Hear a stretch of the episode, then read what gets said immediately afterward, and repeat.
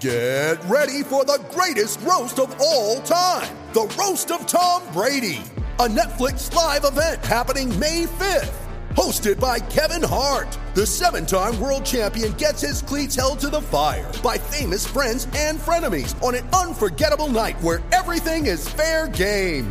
Tune in on May 5th at 5 p.m. Pacific time for the Roast of Tom Brady, live only on Netflix.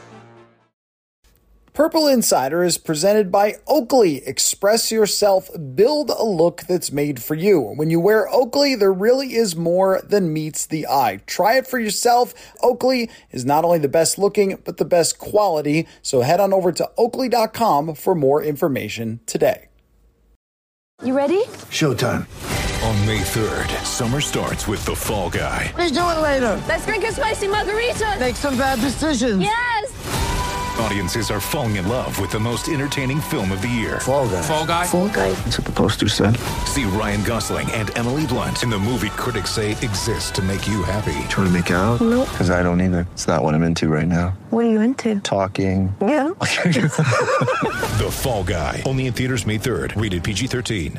With threats to our nation waiting around every corner, adaptability is more important than ever. When conditions change without notice, quick strategic thinking is crucial. And with obstacles consistently impending, determination is essential in overcoming them. It's this willingness, decisiveness, and resilience that sets Marines apart. With our fighting spirit, we don't just fight battles, we win them. Marines are the constant our nation counts on to fight the unknown. And through adaptable problem solving, we do just that.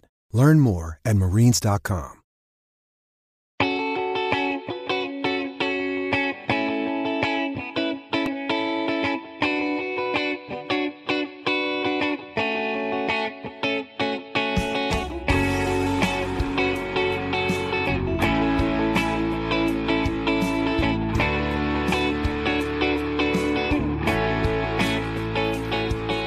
everybody, welcome into Purple Insider. And uh, you're never going to guess this, but the show is brought to you by these shades. I received these in the mail today from Oakley, our new sponsor. And I got to tell you the truth, there are some benefits to having Oakley as our sponsor, and it's these shades. I've gone from a very uncool person, very uninteresting. All I do is football. I, I play some golf on the side. That's it. That's my whole life. But now that I've put these on, I am so much cooler, so much more interesting. Uh, well, I'm kidding about that part. It is great to have Oakley along, and I'm going to wear the shades for the whole show because I like them. And uh, these are, by the way, the matte black Prism Sapphire Polar, if you want to look as cool as me. And uh, Oakley, express yourself, build a look that is made for you. Is this look not made for me and made for hot routes? Absolutely is. It's a fire look, and it's great for hot routes. It's it's point point perfect here. I really feel like specifically for hot routes, like the flames are so hot that I need these amazing shades in order to deal with the heat from hot routes. So um I I have another pair that are very similar to the ones that Justin Jefferson wears, but I'm just not cool enough. I, I just don't I'm not sure. Like I, I think could you gotta wear them. I think you gotta show show show the viewers what they look like. All right, I left them in the other room, but these will do. These will do. Um, maybe we'll Next see. We'll see. podcast. Yeah, I was gonna say we'll see how confident I start to get in my shade game after this if I wear them. But yeah, so uh, we're gonna have some serious heat. That that that's right. See right here what Daniel says. Justin Jefferson and me, Team Oakley. That's right. Yeah, we're basically the same. So uh, anyway. I feel that my confidence has increased already tenfold just since I put them on. And also, it's nighttime and I'm wearing them and I feel even cooler. I, like, I, you know, the song, like, I wear sunglasses at night. Like, that's me now. I could be at the Lakers game, but I'm here and the Lakers aren't playing. I was gonna So, say the Lakers uh, aren't playing anymore. They're done. No, they're not. But I could be somewhere cooler than this. And yet I want to be here in order to talk football. And the Vikings had OTAs today. And actually, Justin Jefferson is a great place to start, Jonathan. Uh, Jefferson, Dalvin Cook, Danielle Hunter, those guys were not at OTAs. It is voluntary OTAs. Harrison Smith wasn't there. Jordan Hicks, there's no controversy with those guys. But one out of 10 on how concerned folks should be that Justin Jefferson is not at OTAs. Maybe if I wear these tomorrow, he will come to see how great I look. Now he he'd come to see how great you look if you wore the ones that he wears. If you wear the other ones, I mean, so I can go get them if everybody wants to see. I just feel like I look. you have to go get those. I, uh, that's the point. Like Okay, you talk about it for a second. I'll be right back. Yeah, trust me. the the gla- the sunglasses are great. Uh, on a disappoint or on a panic meter scale, I would say I'm maybe a three. And Coller and Alec on the latest Purple Insider podcast did a raised eyebrow, and I think that's about right. As we're about to see Coller here with the wraparounds. Come on now. Those are fantastic. They're fantastic. pretty boss. They're pretty boss. I have to tell you the truth. I got nothing. Uh, I'm just going to continue. I'm not All right. too concerned, Coller. I'm just really not. If if this was like a second or third time, like we experienced with Diggs, then I'd be then my panic meter would be up in the seven, eight, nine, ten range. But right now, it's probably a two or three. This is to get done. It feels like like it's really hard to turn down two hundred million dollars or whatever they're to offer him. It just feels like something that will be worked out, like the Vikings typically do they'll announce it right before training camp, get everybody excited. Everybody will show up to training camp again, and then then we'll be then we'll be a happy camp again. But right now, I'm not too concerned. It's OTAs, it's voluntary. Yes, it'd be nice for him to be there so we can see how that offense might look with the new receiver with uh, Jordan Addison and KJ Osborn and all that. But I'm not too concerned. It's probably a two or three. As I said earlier, while you were getting the glasses, you and Alec did the raised eyebrow. I think that's about right. They're just like hmm, interesting, okay, but I'm not too concerned. I'm told that these look better than the other ones, and uh, I think I look like a third baseman. Like you know what I mean? Like on a on a sunny day.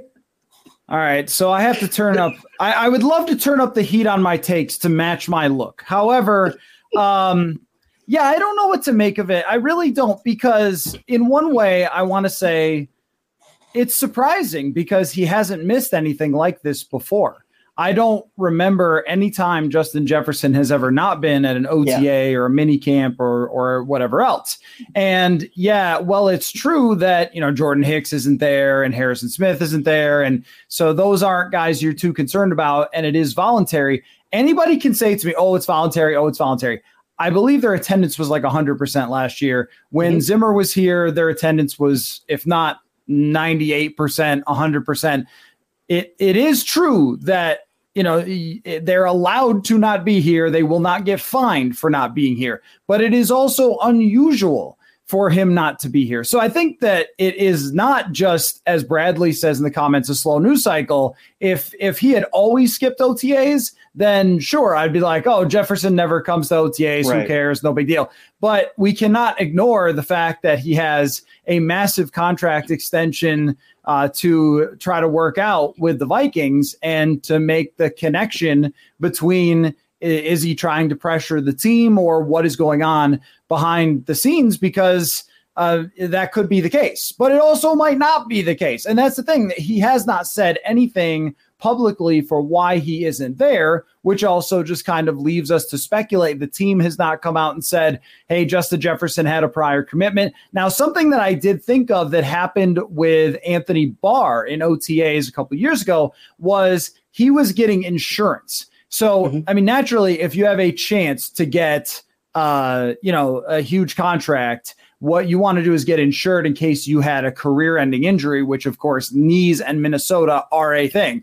So if you had a career ending injury, you would still get insurance from that. I'm sure it's very, very expensive. And even a person with these shades could not afford it. But if you're Justin Jefferson, it's a very wise idea. And that sometimes takes some time to process and be in place. And that's why Anthony Barr did not come to OTAs a few years ago. And that could be why. But I am purely speculating. I have no idea because nothing has come out exactly why he is not there, which does leave us to say, hmm. And that's about the best I can really do, though, as, as far as the Jefferson situation is just to say, hmm, because it is not mandatory minicamp. If he is not there for mandatory minicamp, then I would absolutely say this is starting to get worrisome because you do get fined, I believe, for not showing up for mandatory minicamp. And if he was willing to miss that and take the fine, then it's him sending a message to the team about the contract extension. It does seem like there's just too much pull of the way things are set up in the NFL that if you're Jefferson and you want to fight this, it is a long ride Yep. to get to free agency. I mean, you can make a ton of noise and try to work your way out, but the thing is that when say like the Jets traded Jamal Adams, they I think understood that Jamal Adams was not really worth it. Justin Jefferson is worth it. So the Vikings I think would fight him tooth and nail to the end. I, they would fifth year option, they would franchise tag, they would use everything in their power to make sure. And the NFL gives the teams lots of power with the players that they draft. Um, so there really isn't a like truth to all rumors situation here so far. I just am interested to hear the answer when he eventually gets here, which I think that that will be uh, during mandatory minicamp. I, I would be very surprised if he's not there then, and he will likely talk then because usually he does. I mean, maybe things are being handled differently now, but normally he would talk during OTAs or minicamp at least once going into the summer and then come back at camp, talk again there, and we'll kind of get an update on that. I am less confident, though, that this will be one of those, oh, it's done by the beginning of minicamp because Jefferson was a first round pick. He has a lot of sponsorships, including just like us, Oakley, uh, and he's not struggling for cash. So he can wait it out. He can go through another year to see where things stand with this team and decide how he wants to handle the situation if that's what he wants to do. So I and I also like what Josh is saying here. Whoops, that's not the one. Uh here it is. Um about being disappointed and would have expected him to show leadership and be there. Well, Harrison Smith wasn't there today either. So I don't know if you can really tie the man's leadership uh, with missing a couple days of OTAs. I, I would not do that. Um, but I, I want to see what happens next, though. I, I think I, I wouldn't say, oh man, you're being selfish or whatever else. We can't really say anything until we have more information about why he's not there. And if he is just not showing up because he believes that he has the offense down from last year, doesn't need to do it, is working on his own, is whatever else.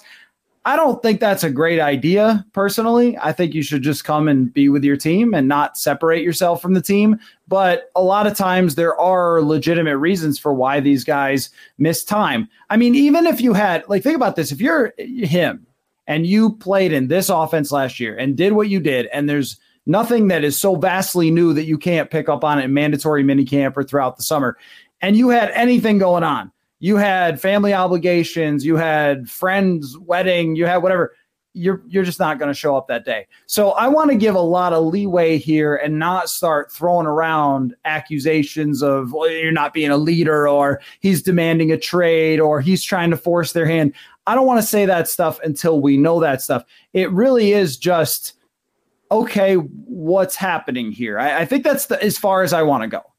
Yeah, I, I'm not too like like you said. It's if it gets any any further past OTAs and it's mandatory minicamp, then I'm getting concerned. But right now, I think there there's a lot of it feels like there's a lot of held over anxiety because of what happened with Stefon Diggs and what's happened to this fan base before, uh, not just with the Vikings, but with other star players in other sports and how it tends to go with uh, those star players on the teams in Minnesota. So I think there's just a lot of held over anxiety from that, which I totally understand.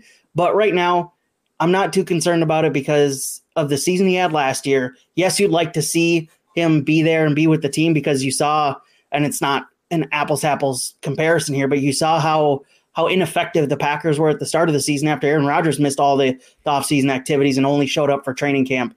It it can hamper a team early on in the season, and with the schedule they have, you don't you can't you can't afford that. You can't afford to come out slow out of the gates because of how this schedule sets up for them. So you'd like to see Justin Jefferson there, but I'm not too concerned about it right now. Disappointed, but I don't think I'm too concerned that he's not showing up to a voluntary practice on day day two of it. It just like day one or day two. If if it goes on into mandatory minicamp, then there then we can act then we can light up the emergency podcast and be concerned about it. But right now, no. So I think that that is true for a quarterback. I don't know if it's true for a wide receiver. Yeah. I mean, think about TJ Hockenson. I talked to TJ Hockenson today, And one of the things that he was saying was that, you know, last year he just had to kind of memorize as much as he could and try to go execute it. And now he's using OTAs. And TJ's got a contract issue as well that he doesn't have an extension yet. And he was talking about how, you know, now he's trying to understand like the deeper levels to the offense. But I think that Justin Jefferson already would. And think about TJ Hockenson last year. He was able to show up in the middle of the season and thrive for the Vikings. Yeah. And by the end of uh, you know the by the end of the playoffs, he was have, putting up career high numbers. I mean, 10 catches, 129 yards in the playoff game.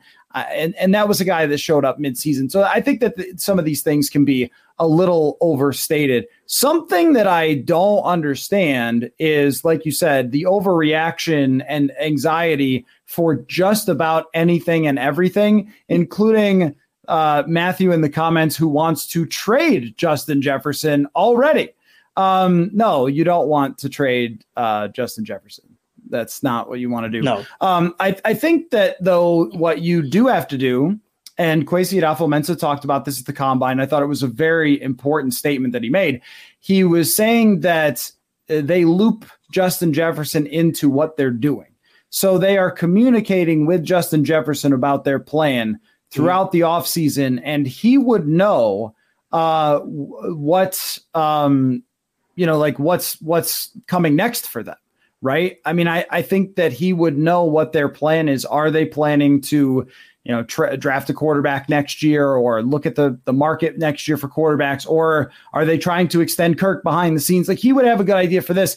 The only thing that I keep coming back to with Jefferson is the fact that there really isn't much of a negotiation to be had. It's basically if Justin wants a short term deal, they're going to be like, Are you sure you don't want a super, super duper long deal? And if yeah. he's like, No, short deal, then they then they're going to have to sign him to a short deal, just like DK Metcalf last year. And if they say if he if he wants max money, the highest guarantees ever, whatever else, they're going to pay it because they want to keep the best wide receiver in the NFL.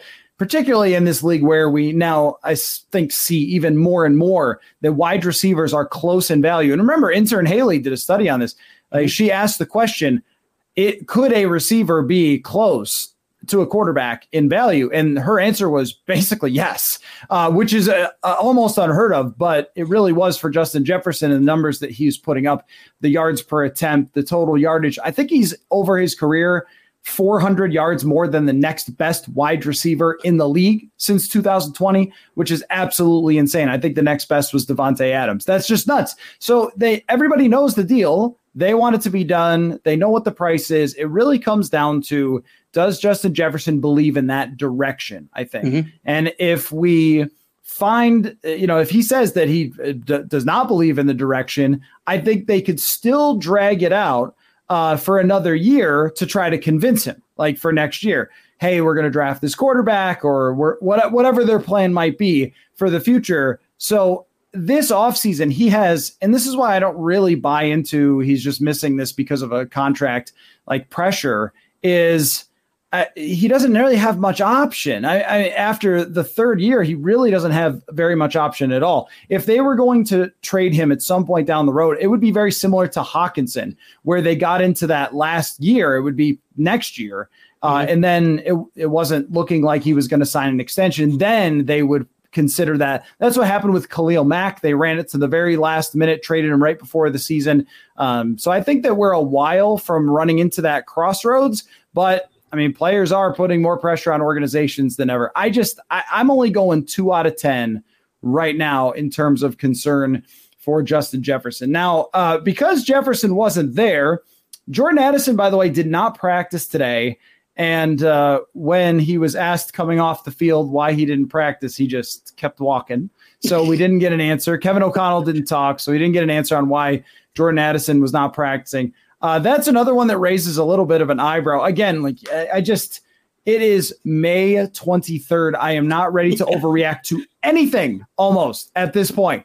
Uh, you wanted to see Jordan Addison practice though in OTAs. You don't want to see him already requiring a day off because that sort of gives you the like Andrew Booth Jr. vibes, which by the way, he was out there fully participating and Lewis Cine was. So very good news on that uh, front. Brian O'Neill was not practicing. He was around, but he wasn't practicing. Wouldn't expect him to be out there until training camp. But good news uh, on that front. And it is true that, um, like the comment said, Kevin O'Connell is always very, very careful with these players, uh, particularly around this time of year. So, not concerned about that. But here's a question that we were debating on the sideline today, myself and Andrew Krammer of the Star Tribune.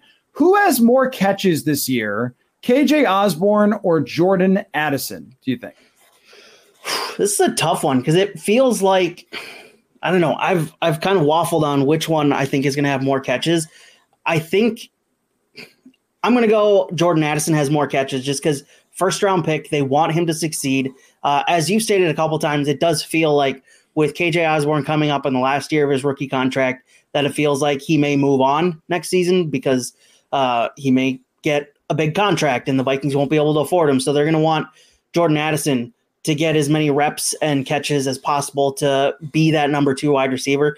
And it feels like with his route running ability, that does play early on in a wide receiver's career. It helps them adjust to the NFL a little bit faster than some of these other guys.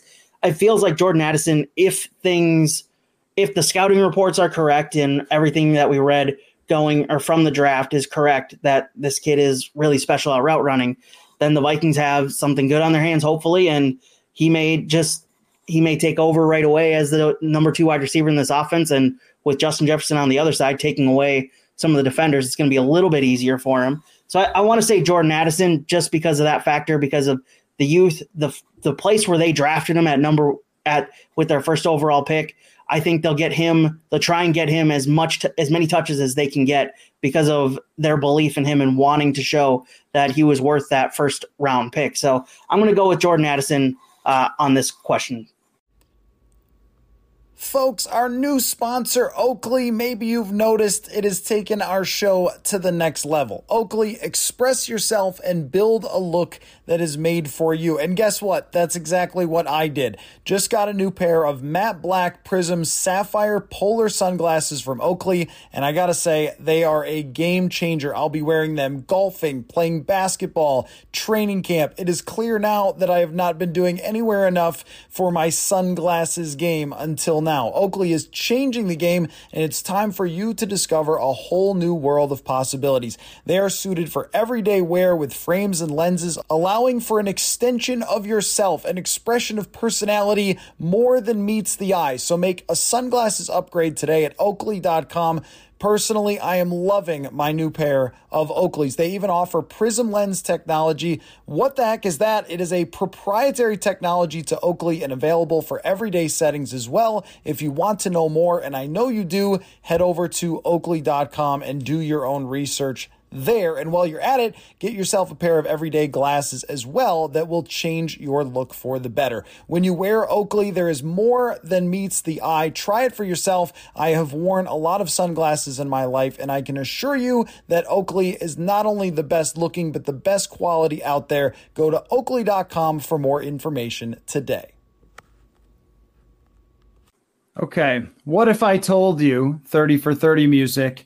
That only three wide receivers last year had more catches than KJ Osborn that were rookies. So, and last year, remember how good last year's rookie class was. So that was Garrett Wilson, instant star, Drake London, and Chris Olave, instant star. And and Drake London was also very good. I, I'm not sure if he's uh, of the level of the other two, but those are the only guys who had more receptions than KJ Osborn did last year who were rookies. And those guys were, in my opinion, and the opinion of the league based on where they were drafted, higher caliber of prospects. Now, that's not me being a doubter or a hater of uh, Jordan Addison. It's only to say that being a rookie in the NFL is not the easiest thing in the world. Yeah. And some other receivers who are very good, Jahan Dotson, Treylon Burks, like those guys had their moments. 33 catches, 35 catches. Christian Watson, we think he had a great season last year, right? 41 catches. George Pickens, he flashed big time last year, 52 catches. I mean, even the guys who had good seasons last year as rookie wide receivers, and I think are promising for the future, did not put up huge numbers. It was really only the Insta stars. And the same thing is for the last couple of years. Like Ja'Marr Chase, instantly fantastic. But even DeVonta Smith, did not have this crazy year right away. And he was similar, I think, if there's like one player who you would comp Jordan Addison to, and DeVonta Smith was a better prospect than Jordan Addison. Taller, absolutely crushed college football at Alabama. Um, so I think that there's going to be a trust factor right away. There's also the element of KJ Osborn is in the second year in this offense. And if you go back and look at the end of last season, that was when KJ Osborn was really uh, rolling along. And so, you know, I think that there's going to be some carryover for that, uh, that he's going to take a lot of Adam Thielen's production away. And I would go with KJ Osborn um, for having more receptions. And again, that's not to say that I think Jordan Addison won't fit in. I think Addison has the right stuff to fit in. Somebody who's a great route runner, somebody who you know, loves ball and picks up on things really quickly and, and kind of has high football IQ. But I also think that this offense in particular, I remember last year, Justin Jefferson, who is as football obsessed as any player I've ever been around and is really, really good at picking up on things. He was talking about getting into the first couple weeks of the season and not having mastered this offense and still felt like they were kind of not going through the motions, but tr- like just having to like really think about it, not being able to play kind of at full speed right away. And, um, you know, before they kind of got going and started to be fluent about the offense, he said it took like half a season. So if that's the case, and it is very complicated for wide receivers, then KJ Osborn gets a huge advantage here. So you could see Jefferson and Osborn. And let's not forget also that TJ Hockenson's going to catch 80 balls. I mean, if he's healthy, and 60 last year. Well, and then 10 more in the playoffs. So he played 11 total games and had 70 catches last year. that is a that is a 100 catch pace or more. And uh, he, you know, so these guys have been security blankets for Kirk Cousins in the past, KJ Osborn and uh, now TJ Hockenson. I think that if if Jordan Addison ended up with 45 or 50 catches, but had a good season and got open and made some plays and everything else, I mean, I I think you're looking at a great rookie season for for him. It's yeah. just that when, especially with the the fantasy world we live in. I mean, I've seen every fanny fantasy analyst talk about well, Jordan Addison, he's going to get the ball all the time. Yeah. He's going to be wide open because of Justin Jefferson. It's like, well, there's also two other guys that, you know, Cousins has been with longer and are veteran players who are also expected to get the football when it's not going to Justin Jefferson. Not only that, but you know, they're going to throw to Mattison out of the backfield, probably try to increase their screen game. They're going to want to run a little bit more this season. I think they've made it very clear that they don't necessarily want to throw 600 plus passes with Kirk Cousins again. I think that maybe uh, Gary Kubiak whispered in the ear of Kevin O'Connell, like, run the boots. Uh, you know, I mean, just I, I really, I really think that they are putting an emphasis on running more efficiently and throwing fewer passes, and uh, it could end up leaning toward KJ Osborn. So that that's my case. I, I, could be very wrong. Like Addison could be a star right away, and we could never talk about KJ Osborn again. I just think he's good. Like I think that KJ Osborn, because they drafted another wide receiver, almost gets talked about as if the guy he's just like another body yeah. out there, and I don't think that's the case. I think that's I think the Kirk Cousins part is the part I may have overlooked when I was coming up with my answer here is that he has a certain trust factor in these guys that are already there, and it takes a little bit obviously to get into that trust factor. And uh, Jordan Addison's going to have to work on that and become uh, a target for Kirk Cousins. It's not just going to happen overnight because he's the first overall, the first round pick for the Vikings. So I think that's probably one of the things that I overlooked there, and I think you might have flipped me on this one. KJ Osborn probably will end up with more catches just because he has Kirk's trust right now. Uh, as the season rolls on, who knows how that'll change? But right now, he has the trust of Kirk Cousins, whereas Jordan Addison still has to build into that. Yeah, yeah, I think that's the case. Yeah, I mean, if you guys want to continue to roast me in the comments about the sunglasses, please do. But just remember, I look cooler than you because I am wearing our sponsor Oakley's. So let's just keep that in mind. Uh, but roast away. I mean, your roasts are hilarious. um, anyway, so I, you know, I, I think that that is a really interesting discussion and something that we can yeah. see play out. And that's where training camp is where it starts to become really interesting. But that is also why it's a little unfortunate that uh, Jordan Addison wasn't practicing today. And again, like let's not overdo it with what an OTA practice means. But Jalen Nailor was out there a lot I actually liked how Jalen Nailor looked. I, I, think that he has a really good chance to make the team over Jalen Reagor. Uh, I have not done a 53 man roster because why would I do that? and it's only May. I mean, it's so far away. I guess after the draft, you could give it a shot. But, um, you know, I, I really do think that uh, Jalen Nailor has some more upside potentially uh, than Jalen Reagor does. And so he could make the team. So he got reps out there. A few more guys got reps out there, like Brandon Powell, who they picked up, that's likely going to be a punt returner if he makes the team. And Jordan Addison didn't get some of those reps that he probably could have used with Justin Jefferson not there, and KJ Osborn is out there, you know, doing his thing. So um, we'll see. We'll, we'll see how that plays out, but we'll really get a feel in training camp, like how many reps with the first team is Jordan Addison getting? Is he getting them right away? Is he, you know, filling in with the second team right away? Like those things start to tell us what's going on. Just like last year, I remember with Lewis Cine, where we were um, talking about how like Lewis Cine was not getting the first team reps right away. It's like, well, when does that become a, a problem? And as we got through the preseason, it became a problem that he wasn't getting those first team reps. So you can never really say for sure what someone's going to be till you start to see them in training camp. Uh, I want to bring up a few other things, Jonathan. One of them is that the NFL made a rule so baffling that uh, if I didn't love this game deeply, I'd just give it up. I would just never because I love special teams. I love kick returners. Back in the day, we had great kick returners. I mean, so I mean, you could just name them like Tamar Vanover and Josh Cribbs and Dante Hall, mm. Eric Metcalf. If you want to go back, Mel Gray, Cordarrelle Patterson. Percy Harvin. So there's there's so many great uh, kick returners, and they have had their jobs robbed from them. And now, even worse than that, the NFL is allowing teams to call for fair catch wherever they want and get the ball at the 25. So Matt Daniels came up with this great strategy, analytically backed, where they would kick it off short intentionally into the corner and try to mm-hmm. pin the guy in the corner. Great plan super fun. Like this is what you want to see. You want to see a special teams coordinator who's got some interesting ideas, and they had some great plays off of it. Started some teams pinned way back in their own zone because of it, and now the NFL has said no. It's cool if you just call for fair catch on that play, even if you're at like the 10 yard line and you get it at the 25. That's what they do in college. It stinks. It is so boring and so yeah. ludicrous.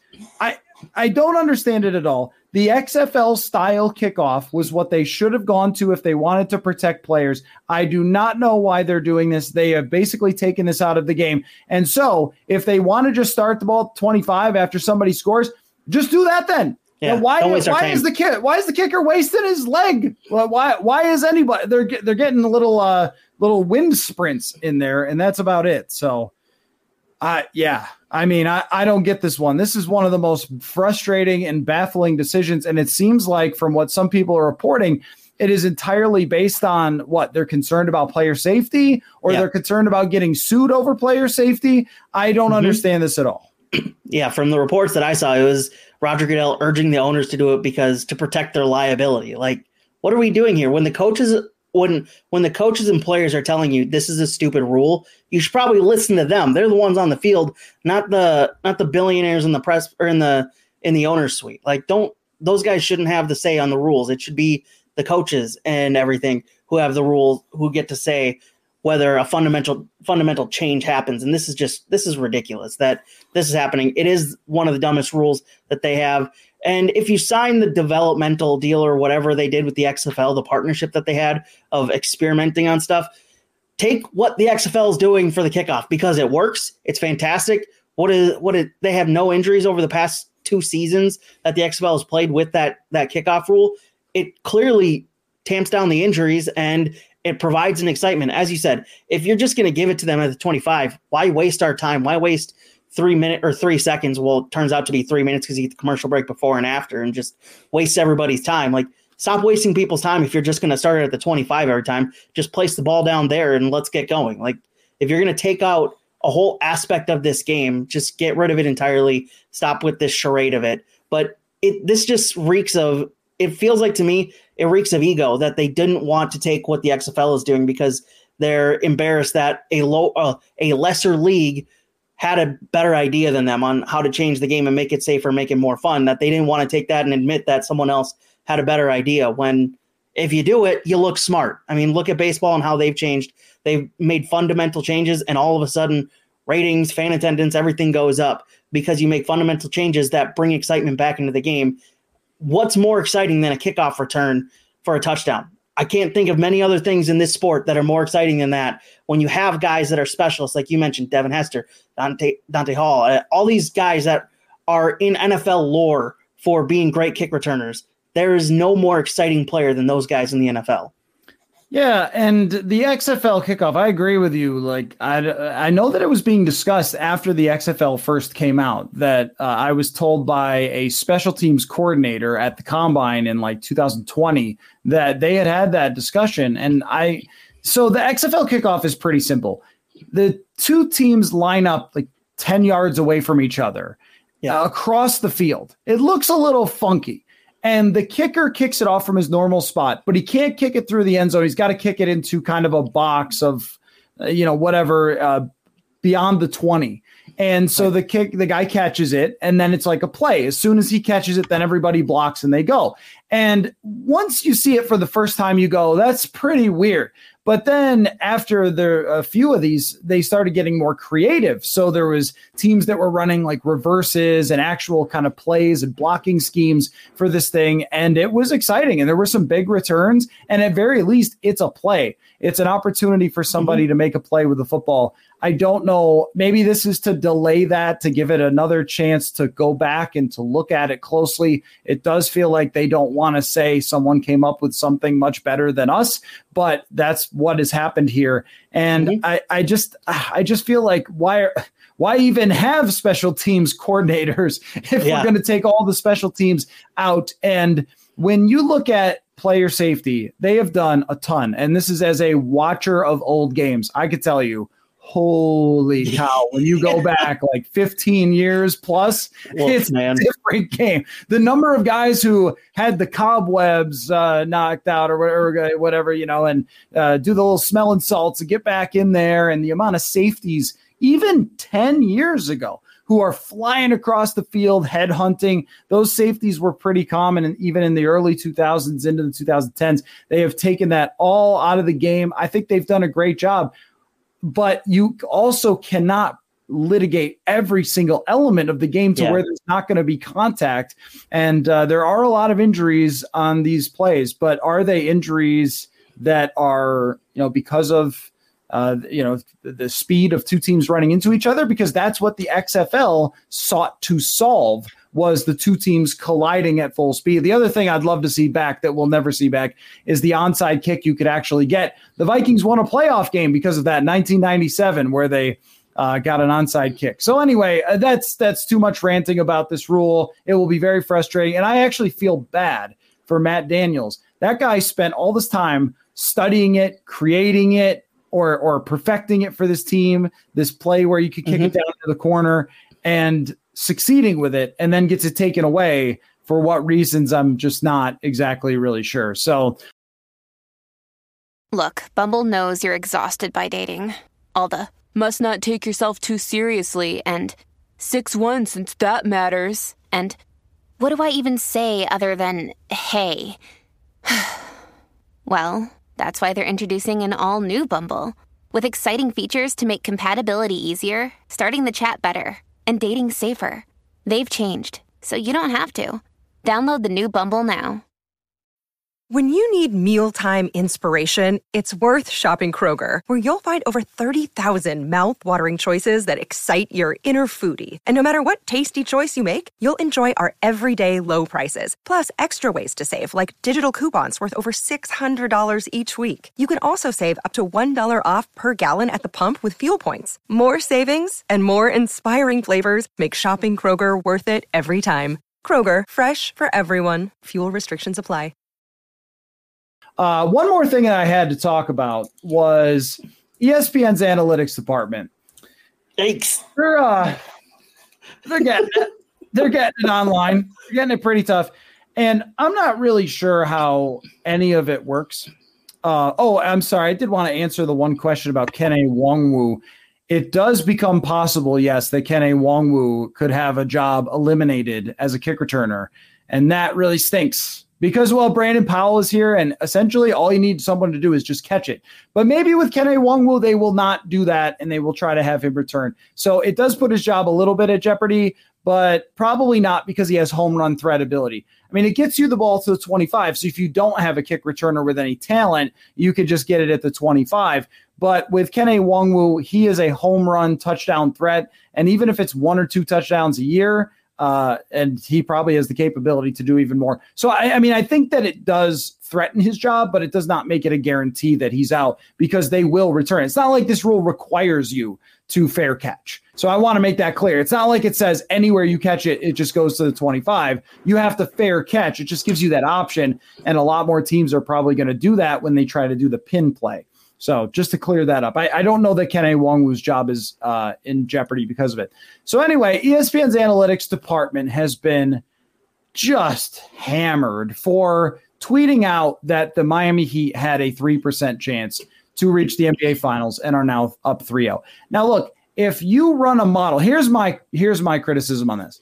If you run a model and you've plugged all these numbers into it, and look, Boston was a way better regular season team. So mm-hmm. if you're plugging into this model, the regular season, it might come up with some crazy numbers favoring Boston. But there has to be somebody who says, you know, let's just not like let's just not put this out there because those numbers are not reflective of what's happening today and that was probably the mistake how Miami has played today is not like what they were in the regular season. They had the second most games lost to injury all year, which was a major factor for why they were an eight seed. Plus, they had to, to win a play in game to get in. So I see where the gap would be. Boston was a prolific regular season team. Uh, I don't know how that gets to 97%. Nothing should ever be that much in pro sports. The whole point is just that someone's got to say, guys, let's not send this out but I would not throw out the entire ESPN analytics department because of one, let's say, miscue. So the ESPN analytics department has their football power index that is out. And the Minnesota Vikings are somehow in the same place that the Minnesota Vikings always are in every ranking ever of all time, which is 15th. I mean, isn't that nuts? They are, it's like Kirk Cousins is always ranked 12th in every quarterback mm-hmm. rank. And in every power ranking, the Vikings are somewhere between 14th and 17th all the time, forever in the entire history of the National Football League. But uh, and maybe I can, uh, or maybe you can, because you're smarter than me, screen share this uh, if you have the link up. But I wanted to know if any of these other ones, if you think that's fair for one, and if any of these uh, stand out to you for these power rankings. Maybe I can screen share. Give me a sec. You talk, I'll screen share. All right. Uh, the one that kind of stands out to me for the power rankings uh, by by ESPN, the Broncos being above the Giants, the Vikings, the Seahawks, uh, all these teams made the playoffs last year, and the Broncos looked miserable and awful. And I don't understand how just bringing Sean Payton in all of a sudden bumps them up to what do they have them? The 13th best team in the league. That that seems ridiculous, especially considering the division they're in, the conference they're in. It seems like everything's going to get harder, and I don't know that that was just a dip year for uh, Russell Wilson. That seemed like a guy who just kind of lost it and isn't really at the same level he was before. Maybe Sean Payton can pull something out there and kind of turn everybody's opinion around, but I don't know that they deserve to be up as high as they are, considering the year they had last year, uh, and especially being above the Seahawks and the Giants and the Vikings.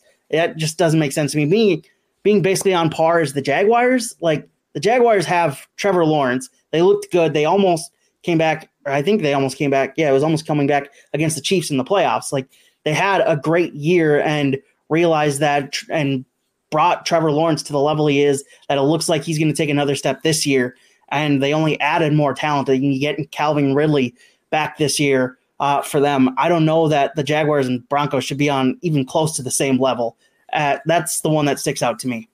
Hopefully, everybody can kind of see that. Um, The Broncos one makes no sense. Like, what numbers is it that you're plugging in that would say Yeah. that the Broncos would be a top 15 team? And I agree with you that it is altogether possible that um, they could end up turning out to be a lot better with uh, Sean Payton. I think that that's very possible. But um, why would you start the season with that Right. number? Or, or what are you plugging in that would tell me that they're going to take this humongous jump after being one of the worst teams in the entire NFL last season? The one that I would just not agree with is the New York Giants because I think the Giants season was pretty um pretty fluky, very much like the Vikings, and I don't see how they got better. Uh, can we put our little heads in there? That's there, there. Yeah, okay. Um, I I don't know if people can still see the list if I put our heads in there. Let me take our good. heads out. Okay, goodbye heads. We're still here though. That's what the key point is. Um, but I, I just don't I just don't get that. Like they had the negative point differential. They just didn't get that much better. So um, you know, I, I don't know. Like I, I I just don't understand versus the Seattle Seahawks or the New Orleans Saints. Those two teams, in my mind, should be better than the New York Giants, considering that they did not really improve outside of getting um, Darren Waller. Like they didn't get more receiving options that scare you. Um, probably. I don't know. Do, do the Falcons deserve to be a little higher? Maybe the Bears maybe deserve to be up there a little bit more. And are we sure that the Jets are the sixth best team in the NFL? Right. Because they got Aaron Rodgers. I am not 100% sure that, that is going to be the case. Uh, and and really with, you know, a team like the Patriots, if you think that the Bills are number 2 and the Jets are number 6, I are can the Patriots also be number 16 I, or does that division just have too much talent uh, at the top conference. Uh, Right, right. The conference as well, but I mean, just Yeah. the division. How are they going to win all these games if they're playing the best teams? So um, I think that it's a little bit, a little bit wonky in some areas. Uh, uh, broadly, though, I, I mean, I agree. Like Chiefs, Bills, Eagles, Bengals, 49ers, and then having the Chargers up at seventh. Uh, now, when we look at the Vikings schedule, um, what do you notice? Number one, number 3 number four, number five, number seven, number 11 twice, number 13. I mean, that's a Yeah, lot. good luck. That's a lot of the first half. Um, but overall, I wanted to bring that up because I thought that for the most part, it did a decent job of uh, framing the league as we are, you know, a ways away with the numbers that we have to work with right now. So, last thing for you, Jonathan, the Vikings announced their preseason schedule. I didn't look at it. I don't care. When they happen, they happen. The preseason. Kevin O'Connell and I have the same view on the preseason. Who cares? Don't play your starters. Just get And- through it. Just get through it. And look, I like the fact that guys like Ty Chandler get a lot of opportunity. I think you should be developing those players. You know who doesn't have to develop? Harrison Smith. Yep. We're set. Doesn't need doesn't need to play. You know who doesn't need to play? Justin Jefferson. Not that Zimmer played Jefferson anyway, but he played far too many starters. I am very much for the idea of not playing any starters at all. And uh, but I, I did want to ask you, um, what is your favorite preseason memory? Uh, it could be recently or it could be as a child, uh, but uh, we always watch them and I always cover them, of course. So we'll be there and we'll be analyzing it as best as we possibly can. So what what comes to mind when I say uh, the preseason schedule is out, Jonathan? Well, as a kid, my mom, her work had tickets to all the game for like clients and stuff, and she would get tickets every once in a while. She was the person at her work that handed those out, and every once in a while, no one wanted them, especially for preseason. So she's like, "Ah, let's go." So we we I took a friend once uh, to a preseason game with my mom, and we were kind of walking around the Metrodome at the time, and we ran into some family friends who had extra tickets.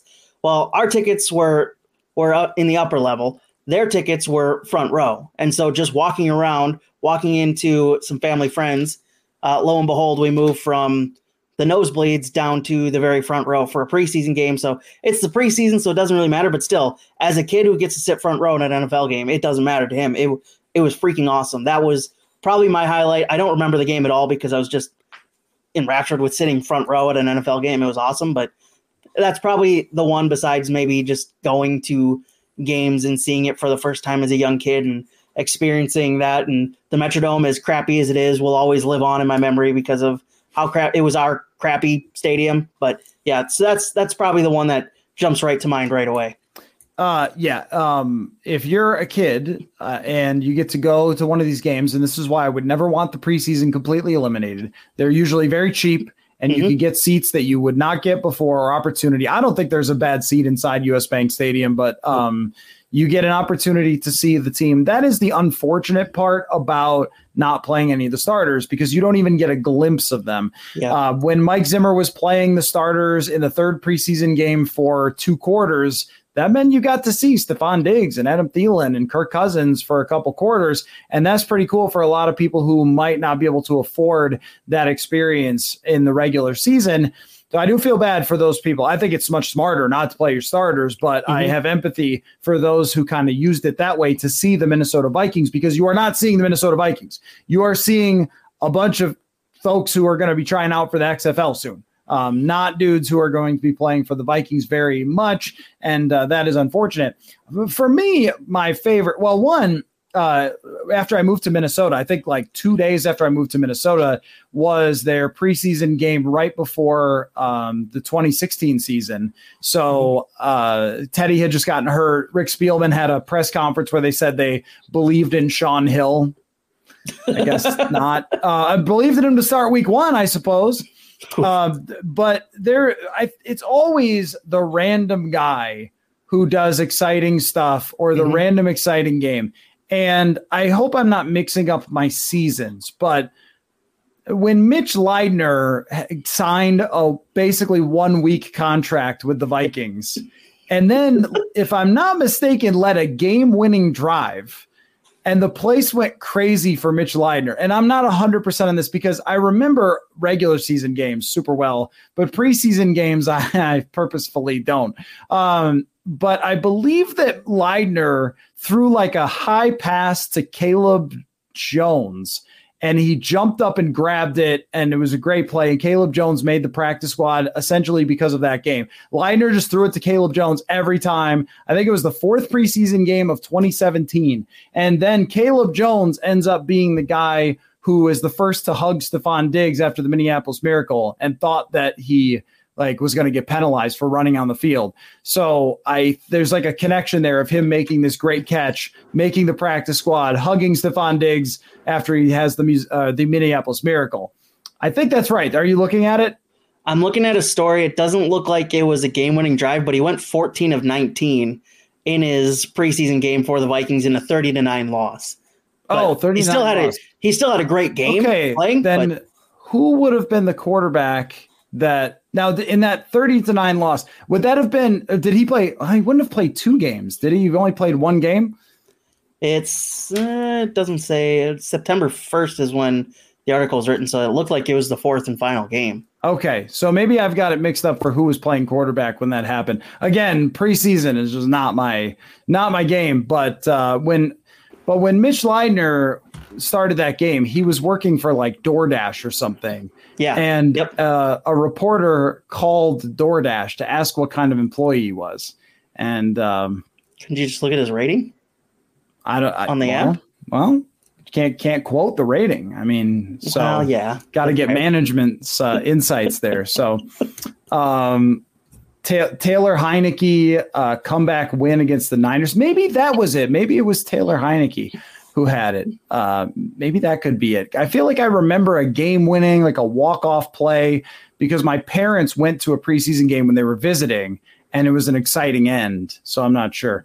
Uh, Daniel also wants a Joejuan Williams uh, update. Big, yeah, he's very big. I don't. I mean, I guess he's fast. I don't know. He he was injured last year, so I mean, hard to say. It was an OTA. It's hard to say, but he's the biggest corner I've ever seen. I mean, mutual, I'm not kidding. He's enormous. It's ridiculous. Our mutual friend Joe wants to know, and he calls you Cyclops, by the way, wants to know if you think Lucky Jackson has a shot of making the team. I mean, everybody has a shot at making the team. so I don't know. Yeah. Well, look, I mean, there have been guys, and and the practice squad is much bigger than it ever has been before. Yeah So there have been guys in the past, and Chad Beebe was one of them, where everybody went, okay, Chad Beebe, sure. and then he played pretty well. I mean, Trishton Jackson was this guy last year. Trishton Jackson was brought over from the Rams. He had been on their practice squad for a year. I don't think anybody had him making it over Ihmir Smith Marsette, but he did because he played better in training camp. So if he gets lucky, then maybe he can be on the team. Maybe if he rolls the dice and it comes up snake eyes or whatever is, is snake eyes bad?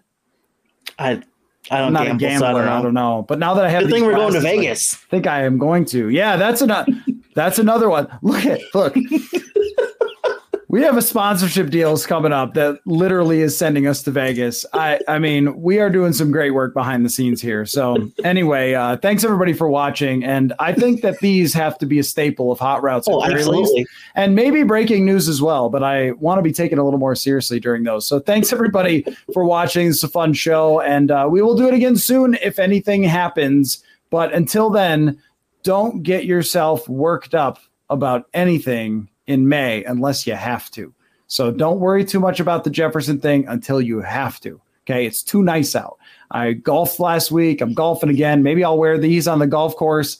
I'm I'm not getting worked up. You can't make me. So uh, I'll, we'll see you guys later. Thanks, Jonathan.